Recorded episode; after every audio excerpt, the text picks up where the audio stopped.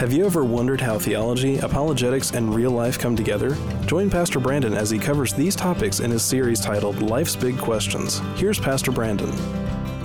All right, well, if you've got your Bible, go ahead and turn to the Gospel of John, chapters 14, 15, 16. And can I just, is it hot down here or is it just me?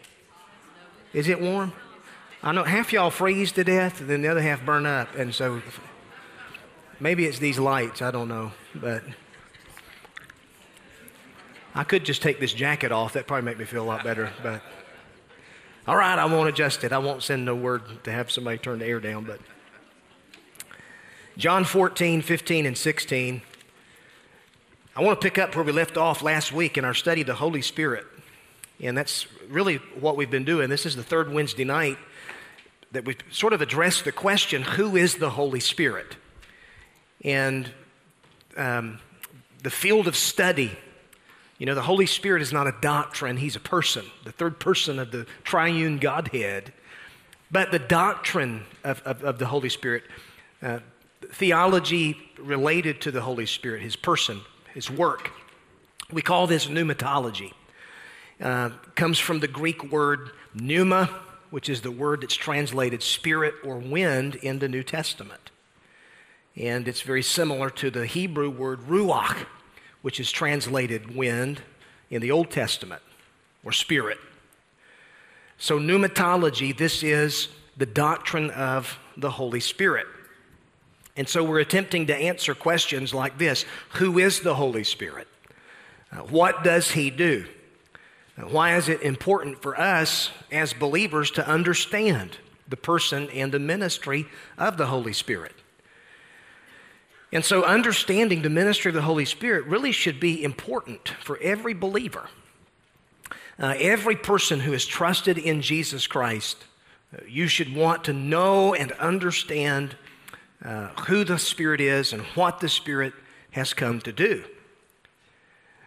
And the reason for this is that it's the Holy Spirit who makes the reality of truth and the presence of God experiential in our lives. Aren't you grateful that you can have a personal relationship with God? And God has come to live within you through the person of the Holy Spirit. Believers are the temple of the Holy Spirit. And you can have experiential knowledge of God. So when we talk about knowing God, you've got to know truth about God so that you can worship Him. But true knowledge of God is experiential in nature. It's doctrinal, Yes, there are truths that you've got to know. God must be related to only in the way that He Himself has revealed. And yet, at the same time, this knowledge of God that we have as believers is experiential. Aren't you grateful that you can know God and have a personal relationship with Him? And so that relationship uh, is through His presence in your life. It's the Holy Spirit who's come to live within you. Uh, one person has expressed it this way an understanding of the ministry of the Holy Spirit is basic to Christian living. But you can't fully comprehend the work of a person without also knowing something about that person. And in the same way, it's necessary to know something about the person of the Holy Spirit in order to fully appreciate and understand His work. And so that's what we've tried to do these last couple of Wednesday nights. And I began by introducing you first to the person of the Holy Spirit. And the foundational text in the New Testament for really understanding the person and the work of the Spirit comes from John's Gospel. These chapters here, John 14, 15, and 16. Jesus shares intimate truth with his disciples. He's told his disciples how he's leaving and the Spirit would be coming. And Jesus says, I will ask the Father, and he will give you another helper. John 14, 12. Another helper to be with you forever, even the Spirit of truth, whom the world cannot receive because it neither sees him nor knows him. You know him, for he dwells with you and will be in you. So he's making this promise then to his disciples that after his departure, after his ascension, the Spirit is going to come and live in them. So they're not going to be left alone as Christ's disciples. uh, there would be another divine person who would take his place in their midst. Jesus had been beside them, but the Spirit would come and be inside them. So when we refer to the Holy Spirit, and I pointed this out two weeks ago, the Holy Spirit is a person to be referred to in personal terms. He, him, not it. The Spirit is not an impersonal force, but a person. Uh, he is a real person, a divine person, and a unique person. Now, last Wednesday night, I also shared with you some symbols of the Holy Spirit. And really, there are eight symbols or word pictures that illustrate the ministry of the Holy Spirit. Eight of these that are mentioned. And it's an amazing thing how often a picture or an illustration can help us understand a complex truth. You know, I think often the best, the best teachers are those that can keep the cookies uh, on, the, on the bottom shelf for all of us. And there's just something about an illustration or a symbol that helps drive home a spiritual truth. And Jesus was the master at doing this in his ministry, wasn't he? He told stories to illustrate spiritual truth. Well, symbols also illustrate truth, and there are symbols uh, that are mentioned in Scripture in connection with the person and work of the Holy Spirit. And one of those symbols, the first one, would be that of clothing. Jesus told his disciples in Luke 24 that the Father would send the promised Spirit so that they could be clothed with power from on high.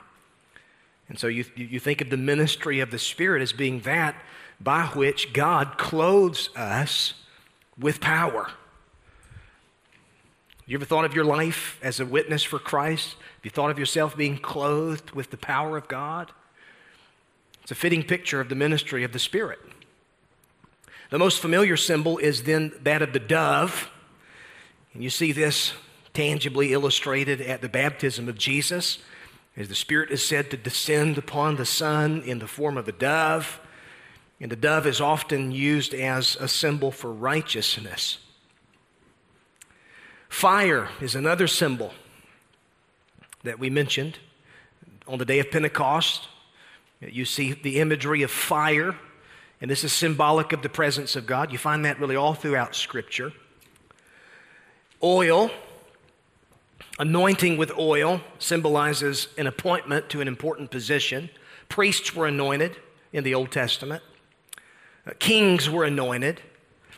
And this is the same imagery that's used in Scripture to describe the Spirit's ministry to us as believers. Uh, 2 Corinthians chapter 1 verse 21 says that it's God who establishes us with you in Christ and has anointed us who's put his seal on us and given his spirit in our hearts as a guarantee. And then you have that of a pledge. The Holy Spirit is given to every believer as a pledge, a guarantee of his full salvation. And I'll say a little bit more about this later on tonight. A seal. The Spirit is described in terms of being a seal that makes the ownership of believers. God owns us, and so the seal of salvation, the Spirit is a seal. It means He's become our security. Water is also a symbol of the Spirit. In John chapter 7, Jesus said, Whoever believes in me, as the scripture has said, out of his heart will flow rivers of living water. And then the Bible says that Jesus said this specifically about the Spirit who would be given to those who believe in him. So when you got saved, God put an artesian well of living water in you through the person of his Holy Spirit. And then wind. Wind. You see this in John chapter 3 through the the, the conversation that Jesus has with uh, Nicodemus. I heard Mac Brunson preach from John 3. He preached a sermon called Nick at Night. because Nicodemus comes to Jesus by night. And, and the whole conversation, you, you see that conversation. The, Jesus says that to be born again, this is the ministry of the Spirit. And just like the wind, the wind blows uh, wherever it wants to, so it is with the ministry of the Spirit. So all of these are beautiful symbols that illustrate who the Spirit is, what the Spirit does, uh, what He's come to do in our lives.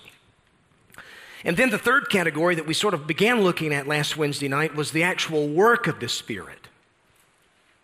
Considering who He is by way of the person of the Spirit and the symbols that are illustrative of His personhood, what is it exactly that the Spirit does? What is His distinct role in our lives as believers? Well, to put it simply, you could say that the work of the Holy Spirit is to manifest the active presence of God in the world, especially in the church. Now, aren't you glad that the Bible teaches the truth that our God is active in the world? You know, some people sort of have had this idea of God, this deist idea that, you know, God's like a watchmaker who kind of wound the universe up. And so everything's winding down, but God is sort of hands off. And He's watching it all wind down. He's not really related in the everyday details of my life, He's not involved in the affairs of life, the details of life. That's not what the Bible teaches, is it? We know that the Bible teaches God is intimately involved in the details of this universe. I mean, Jesus even said that not one sparrow falls from the sky to the ground without God being fully aware of it. He knows the very numbers of the hairs of our head. He knows the happenings of our lives. He's involved in His universe. He's active in His universe, and He's active in the world by means of His Spirit. And God is very active in the world, and you think about the redemptive plan of God that's being carried out as people are coming to faith in Jesus Christ, and the witness of the gospel is being preached and declared and shared. This is the work of God's Spirit in His church, indwelling believers, empowering believers to share the truth of the message, and people are being added to the kingdom every day. So, what is it exactly then that the Spirit does? Well, to begin with, He unites the believer to Jesus Christ. The first thing to consider involving the work of the Spirit is that work by which He unites believers in Jesus Christ, He places them into the body of Christ. All right, so, so again, the gift of the Spirit, Jesus referred to the Spirit as the promise from the Father. And before he ascended, he told his disciples that they would be baptized with the Spirit not many days from now. Okay? Acts chapter 2, where we've been the last couple of weeks, we read the account of the Spirit's actual arrival there on the day of Pentecost. And that marks the beginning of the Spirit's indwelling presence as believers are baptized uh, with the Spirit. They're immersed. That's what that word baptized means. It means immersion. Okay? And so this is mentioned elsewhere. 1 Corinthians 12 13, the Bible says, By one Spirit we were all baptized into one body. No matter if you're Jews or Greeks, slaves or free, we were all made to drink of one Spirit. Same thing, Paul says the same thing in Galatians chapter 3, uh, verse 26 in Christ Jesus, you were all sons of God through faith. For as many of you as were baptized into Christ have put on Christ. So he's not talking about water baptism there. He's talking about, by the way, water baptism is merely a reflection of this spiritual reality that's true of you as a Christian. Okay? So in Paul's day, that word baptize was used to describe the process of dyeing a cloth. So if you wanted a piece of cloth to be um, red or purple, you would dip it in red dye or purple dye. And so when that cloth came out of that dye, you had a different looking piece of cloth because that cloth had been immersed into something. Okay, so it, there was a transformation that took place. That was a different kind of cloth then that came out of that dye. No longer was it a white piece of cloth, now it's a red piece of cloth because it's been fully immersed in that dye. So, spiritually, when you came to faith in Jesus Christ, as a believer, here's what God did for you He fully immersed you into His own life. The life of God has come to take up residence within you. Before you were saved, you were dead in your trespasses and sins. You were in darkness. You were cut off from the life of God. You know, for the life of me, I don't know what the fascination is with this TV show called The Walking Dead. I mean, it's like The Walking Dead returns and The Walking Dead this and The Walking Dead that and Night of the Walking Dead and all this stuff. And you see those crazy commercials of those zombies and stuff. And, but you know what? Walking Dead, that's a very good description of every person who doesn't know Christ. You know, though they, though they can jump, though they can skip, though they can talk, their spiritual capacity, they're dead spiritually, dead in their trespasses and sins. But the baptism of the Spirit means that as a believer, you have been brought to life, and it's the life of God in you. And you've been immersed fully into the life of God. Okay, so this was initiated at Pentecost, and today it happens when a sinner trusts Jesus and is born again. Now, again, there's a distinction then between the baptism of the Spirit and the filling of the Spirit. Because I can't tell you how often we get so confused here. There's a lot of confusion in the church. And so I, I dealt with this a little bit last Wednesday night. Let me kind of come back to it to just kind of help you baptism of the Spirit versus the filling. The filling of the Spirit. Okay? So when you think about these two terms, someone says, well, is it the same thing? It's not the same thing. Okay? Th- these are two very different uh, truths uh, involving the ministry of the Spirit in your life. All right, so the first one then, baptism of the Spirit. Now listen to this. This is a one time act that happens at salvation. It means you are immersed fully into the life of Christ. It means that you were sovereignly placed into the body of Christ. That's what that means. Okay? The filling then of the Holy Spirit if that happens only one time, you know, salvation, the filling of the Holy Spirit, that ought to happen daily in your life as a believer. The baptism of the Spirit means that now um, you have the Spirit. The filling of the Spirit, that means that the Spirit has you. The baptism of the Spirit means that the Spirit is resident in your life as a believer.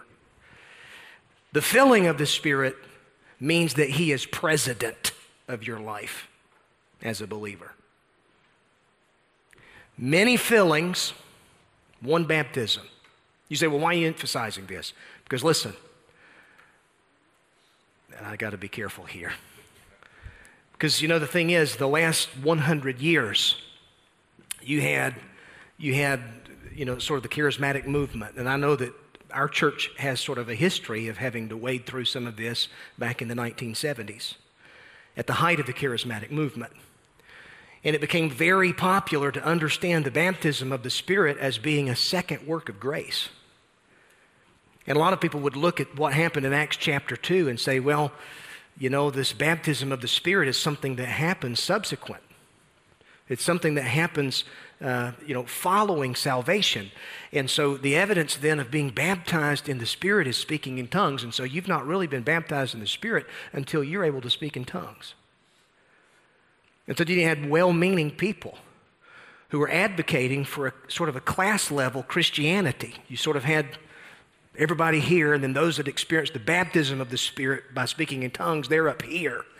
If you've never spoken in tongues, you've never been baptized in the Spirit. And so it really led to a lot of defeatism in the church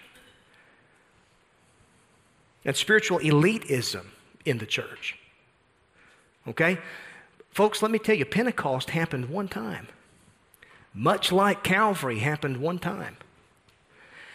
That doesn't mean that, that, that it doesn't apply. That doesn't mean that there's not spiritual reality that's true for our lives because of what happened at Pentecost. We don't need a repetition of Pentecost. We need to live out of the reality of Pentecost because it happened. And, and the beauty of Pentecost is that if you look in Acts chapter 2, the filling of the Spirit.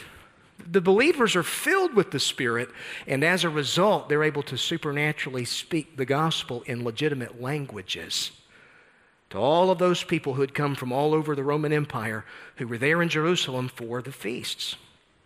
So it was, it was really a supernatural work of God for the propagation of the gospel. You understand?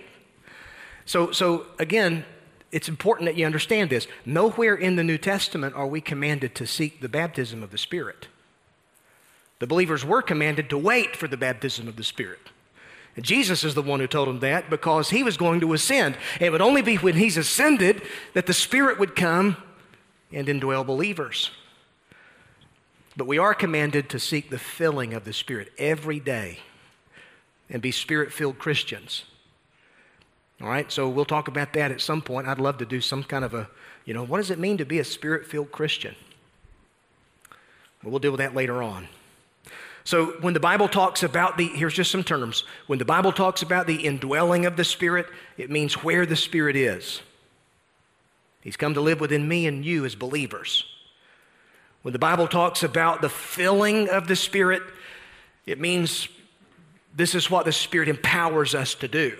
The filling of the Spirit is connected with the empowerment, the empowerment of the Spirit. And when the Bible talks about the baptism of the Spirit, it refers to the new environment into which we've been placed the very moment we came to faith in Jesus Christ. God's put you, He's translated you from the kingdom of darkness and He's put you into the kingdom of His own dear Son. And that is the baptism of the Spirit. Okay, now, moving on. Not only does He unite believers in Christ, but the Spirit enables us in our daily walk. And this is why the filling of the Spirit is so very important. Because Jesus tells his disciples there in John 14, 15, 16, uh, he tells them that the Comforter, the Helper, who would come would basically be the enabler in their life. And in John chapter 15, he tells his disciples that apart from him in them and them in him, they couldn't do a single thing. Abide in me and I in you. John 15, 4. As the branch cannot bear fruit by itself unless it abides in the vine, neither can you unless you abide in me. And Jesus said, I'm the vine and you're the branches. Whoever abides in me and I in him, he it is that bears much fruit. Apart from me, you can do nothing. So it's the life of God in the believer then that produces fruit. And the wonderful fruit of the Spirit that's described in Galatians chapter 5 love, joy, peace, patience, kindness, goodness, faithfulness, gentleness, self control. This is, you're not. this is not something that you yourself produce in your life as you're relying upon your strength. No, it's the life of God in you that produces this fruit. So, so you've got a helper who enables you in your walk. Another helper. Jesus said, I'm sending you another helper. And I told you how there are two different Greek words that are often translated another. Uh, you've got the word heteros, which means different from. But then the word allos is another word translated another. It means another of the same kind. So when Jesus says, I'm sending you another helper, he says, I'm sending you allos Parakletos, another helper, another of the same kind, which simply means you're not getting less of God when you're getting the Holy Spirit. We don't have less of God than the disciples did who were able to walk around with Jesus, the Son of God incarnate. We have all of God through the Holy Spirit who lives within us. And He's the one who's empowering God's people to do greater works Jesus said we'd do even greater works than he did, and it's, it's the Spirit of God who's accomplishing that through us. So, for example, you read the book of Acts and you go through the book of Acts. You know, historically, the book of Acts has been referred to as the Acts of the Apostles. But perhaps more appropriately, it's the acts of the Holy Spirit who's living within the apostles and the early church, who's accomplishing great and mighty things through imperfect vessels. So, because the Holy Spirit is ever present with us, indwells us, enables us to love God, to serve God, you can draw on the full power of deity wherever you go, no matter where you are.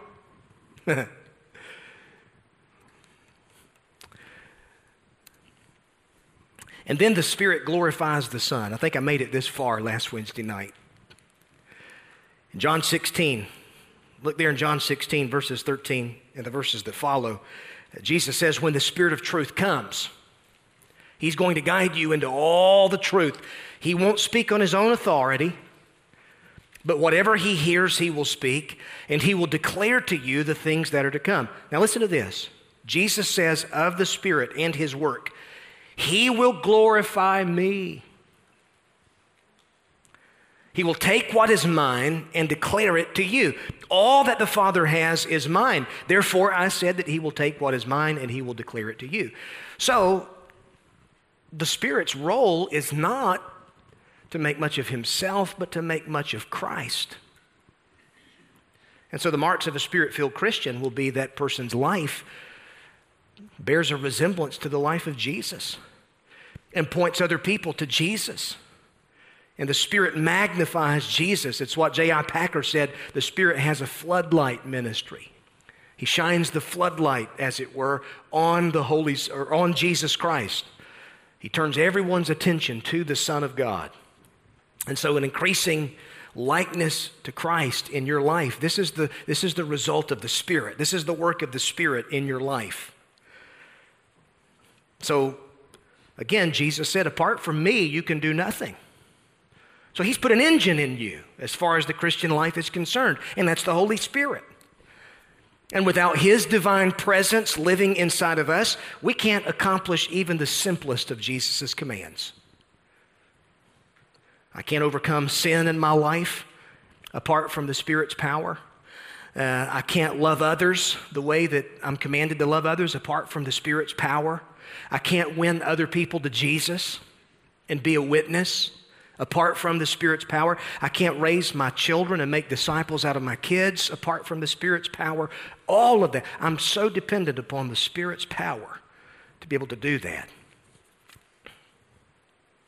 Now, let me just kind of show you something else, and I'm going to spend the remainder of our time here tonight, okay? Something else that the Spirit does. You couldn't be saved if it weren't for the work of the Holy Spirit. It's God the Holy Spirit who places us into the body of Christ and has come to take up residence in our lives. And so, listen, the Spirit applies the work of redemption. Okay? It's the Holy Spirit who makes the saving work of Jesus Christ personal to the believer. Now, don't raise your hand, but how many of you have ever asked questions like this? How can I know for sure that I'm even saved? Uh, can a person lose his salvation? Now, these are pertinent questions. I've been asked these questions by a lot of believers. But do you know that those questions are related to the work of the Spirit? Because the assurance of your salvation, this is something that's communicated to your heart by the presence of God living in you as a believer. You know, the thing is, Christians who don't have an assurance of their salvation, a lot of times their lives will be plagued with guilt, be riddled with insecurity, and they won't be effective in terms of serving God and living out the calling that God's placed on their lives. And God doesn't want that for you and for me.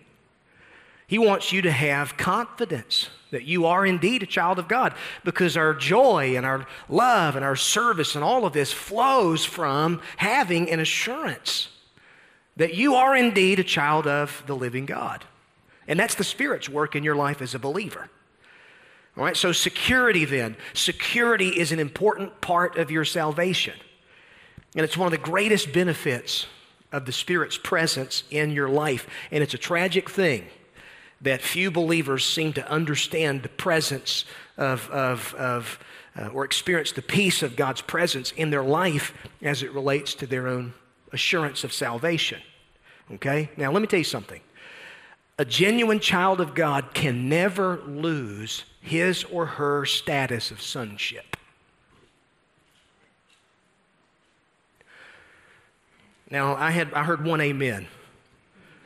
Every, listen, if you know, every single one of us ought to just absolutely jump up at the thought that I can never lose my status of sonship as someone who has come to believe on the Lord Jesus Christ. I've been adopted into the family of God. I've been immersed into the life of God. The Spirit of the living God has taken up residence in me. I cannot lose my status of sonship. Now, we'll tell you, I can fall out of fellowship. Right? For example, Andrew Ware. You know, his name means strong. We named him that. I loved Andrew. In the Bible, I loved Andrew. We wanted to name our son Andrew because in the New Testament, Andrew is the disciple who's always bringing people to Jesus. And I just I thought, man, that'd be a wonderful thing that I would want my son uh, to, to, to do in his life. And so strong, strength. That's what Andrew means. And he is indeed strong and strong willed. But you know something?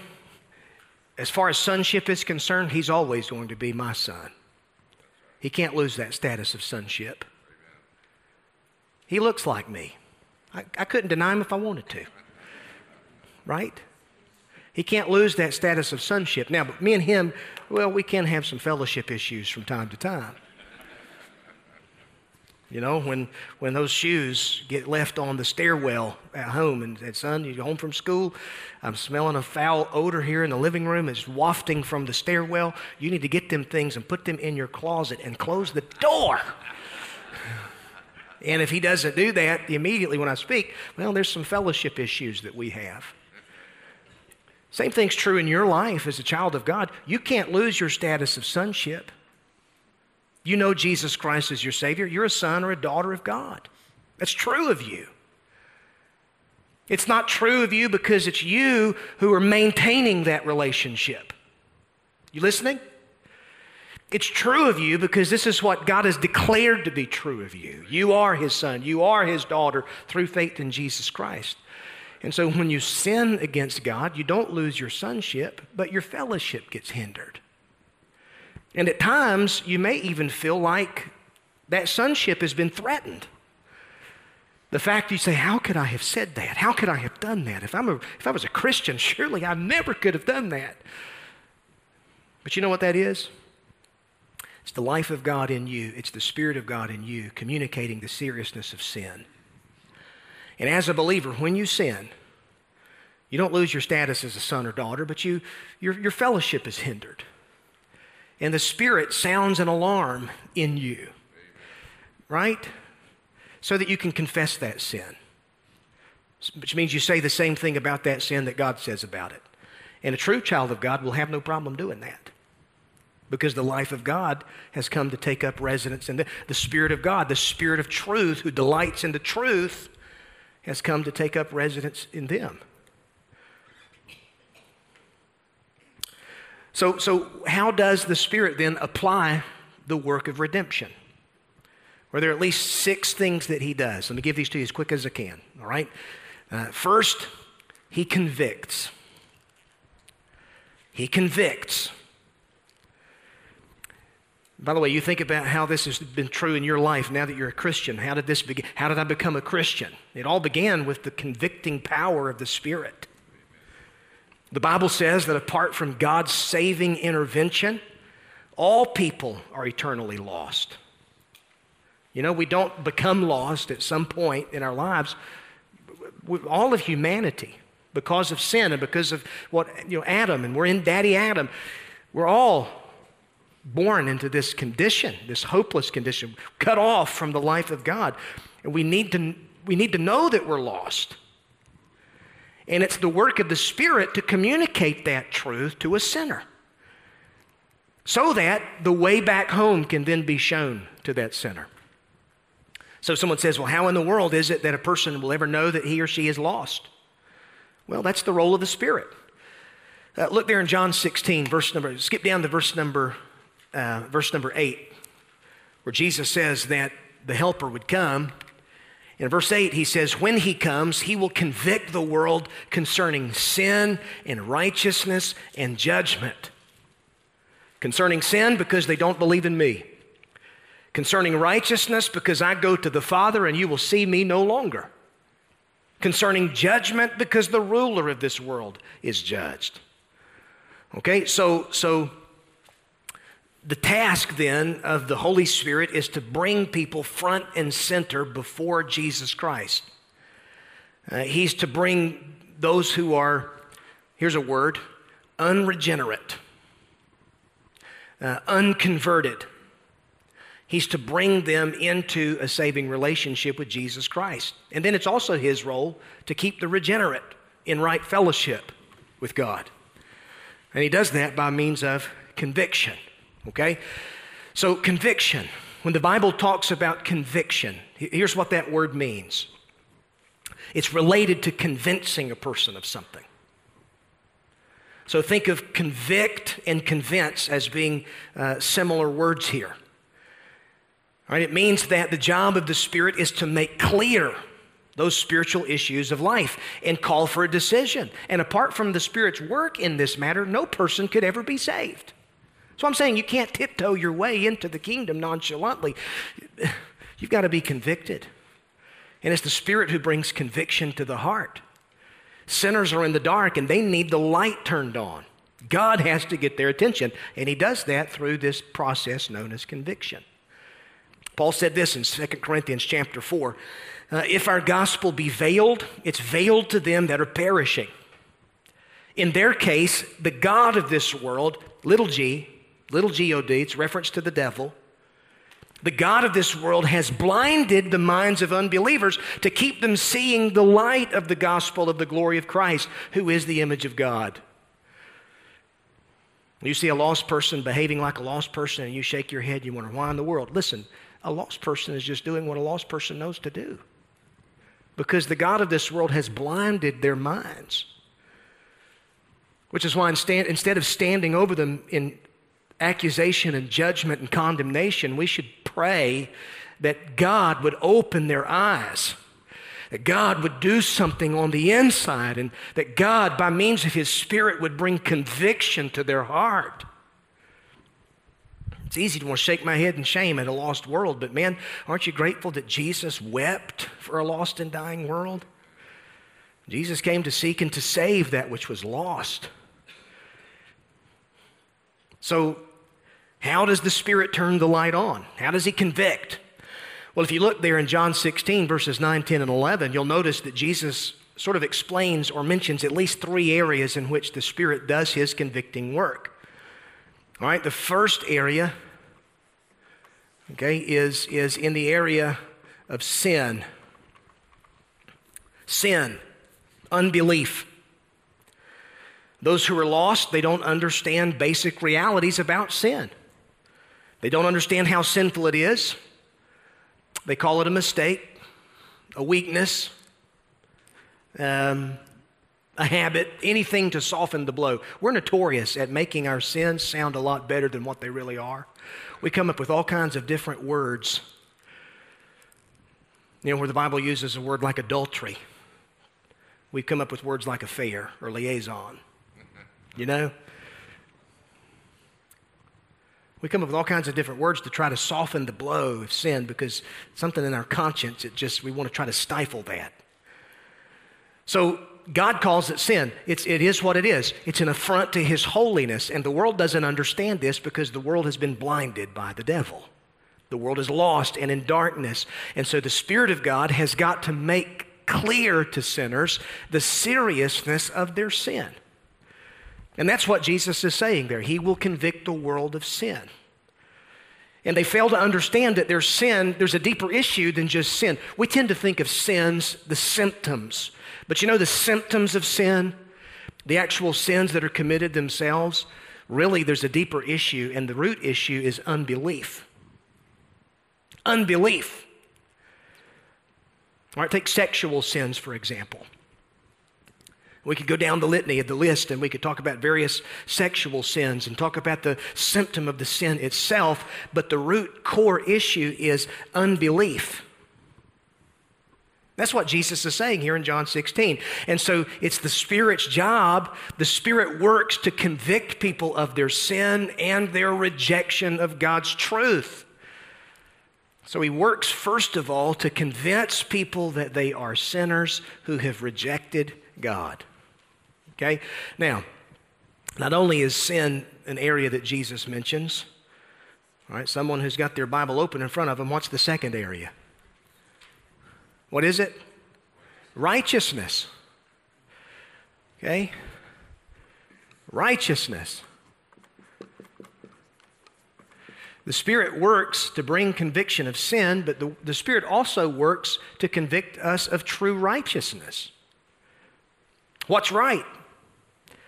The standard of righteousness, which is Jesus Himself. It's the Spirit's job to convince people that Jesus is the only perfectly righteous person who's ever lived.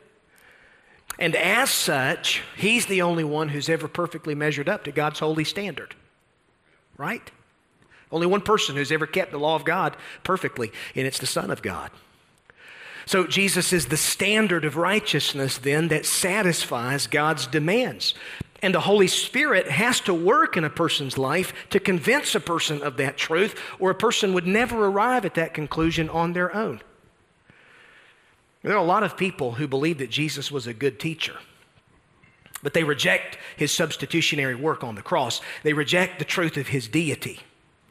They reject the fact that he's God in human flesh. They reject the fact that he alone is righteousness and they've got to have his righteousness in order to have any hope.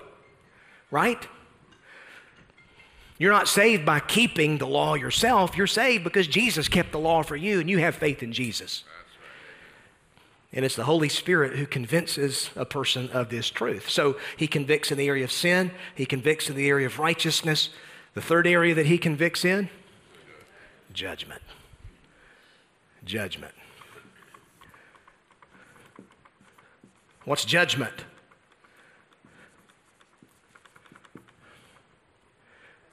I'll tell you what judgment is. Judgment is what you get because of this and lack of this. right? Judge God, because He's holy and just, He's got to punish sin. In His character, his character is holy. He is perfectly holy, holy like you can't even begin to imagine. And his disposition against sin is that of judgment because of who he is. And his standard then, listen, God, to save a sinner, God doesn't, God doesn't lower his standard. Do you think that when you got saved that God lowered the standard for you? He didn't lower the standard. He himself died under the standard. How committed is God to His holiness? Look at the cross. The cross, where God incarnate dies as a lawbreaker, even though He Himself was the only one who had ever kept His law. This is why the gospel is just such wonderful news. Because the law, the, the perfect one died for the lawless one, so that the lawless one could be declared righteous and the righteousness of Jesus could be credited to my account. So listen, it's the Holy Spirit who convicts a person of this truth. It's the Holy Spirit then who is active in making the redemptive work of Jesus Christ personal to you as a believer. Now, he's got to do that in the life of every unbeliever. He's got to convict that person of sin, righteousness, and judgment before any person will ever get saved. They've got to be convicted of their sin, their lack of righteousness, and the fact that only Jesus can be their righteousness, that they themselves deserve the judgment of God, but that Jesus bore the wrath of God in their place. The Spirit's got to work to convince a person of that before a person will ever get saved.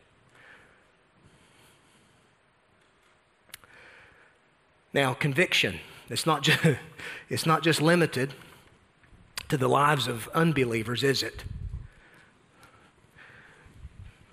You ever had the Holy Spirit ring your bell as a believer? You better believe it. I can't tell you how many times. Listen, today, He did it today in my life. I said something in a way I shouldn't have said it. And immediately, the Spirit living in me made me aware of my attitude with which I said something, and I had to confess it. Tony Evans, nobody can say it better than him. Listen to this. Uh, he says, Your body is the Spirit's temple. And when your temple starts going places it ought not go and doing things it ought not do, the Holy Spirit, like a metal detector in an airport, goes off when he detects something illegitimate in your life. Gets your attention. But you know what? He does that because he wants to have fellowship with you. Our God is a God who wants to tabernacle among us. He wants us to have fellowship with Him. This is where joy is found. This is where peace is found. And confidence for living is found. And sin stifles that relationship. I don't lose my relationship with God as a believer, but my fellowship is impacted. But that's why the Spirit works to convict me. Because I want to be in right fellowship with God. When I'm not in right fellowship with my brother or sister, the Spirit works to convict me of that. Read First John. John deals all about he deals with that in, in chapter one. Confessing sin so that you be in fellowship with God and your fellow believer. It's about as far as I'm going to get. The second work or second component of what the Spirit does in making salvation real and personal and making the redemptive work of Jesus Christ personal in the believer's life is that it's the Spirit who regenerates. It's the Spirit who brings you to life in Christ. And I'm going to stop right there. I want you stand with me as we pray tonight.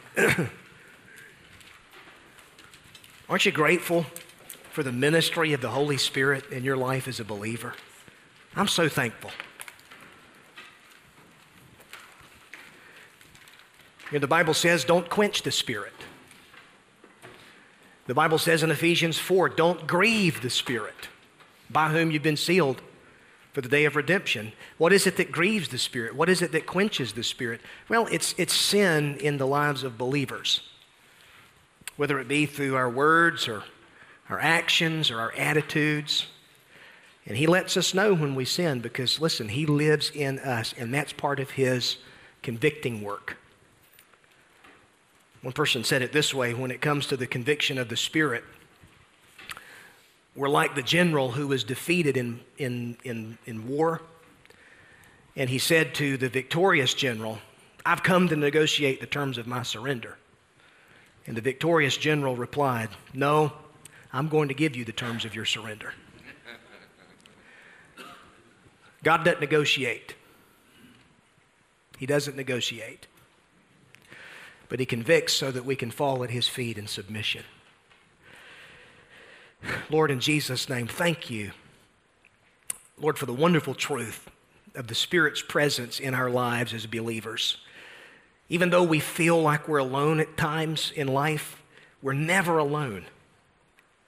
We'll never go somewhere where you're not there with us. We'll never encounter some situation where you're not there to give us wisdom and counsel and power. Lord, thank you that we're sons and daughters of God, and the Spirit communicates this to our hearts. It's the Spirit who bears witness with our spirit that we are the children of God. And we can't lose that status of sonship. Our fellowship can be hindered, but we can't lose that status of sonship because it's by the power of God, and we're being kept by the power of the Holy Spirit. And we thank you for that. So, Lord, for the men and women in this room, whatever decisions that they're facing in life, whatever issues that perhaps are going on in their lives, their family's life, Lord, may they be encouraged tonight by the promise of the Spirit and the presence of the Spirit in their lives. And those that don't know you, God, who are in darkness, oh, may the Spirit bring conviction to their hearts. I think about those in my family. I think about my stepbrother, Lord. Would you bring conviction to his heart? Show him his need for Jesus. Use us as witnesses, Lord. We love you. We make our prayer in Jesus' name. Amen. Amen.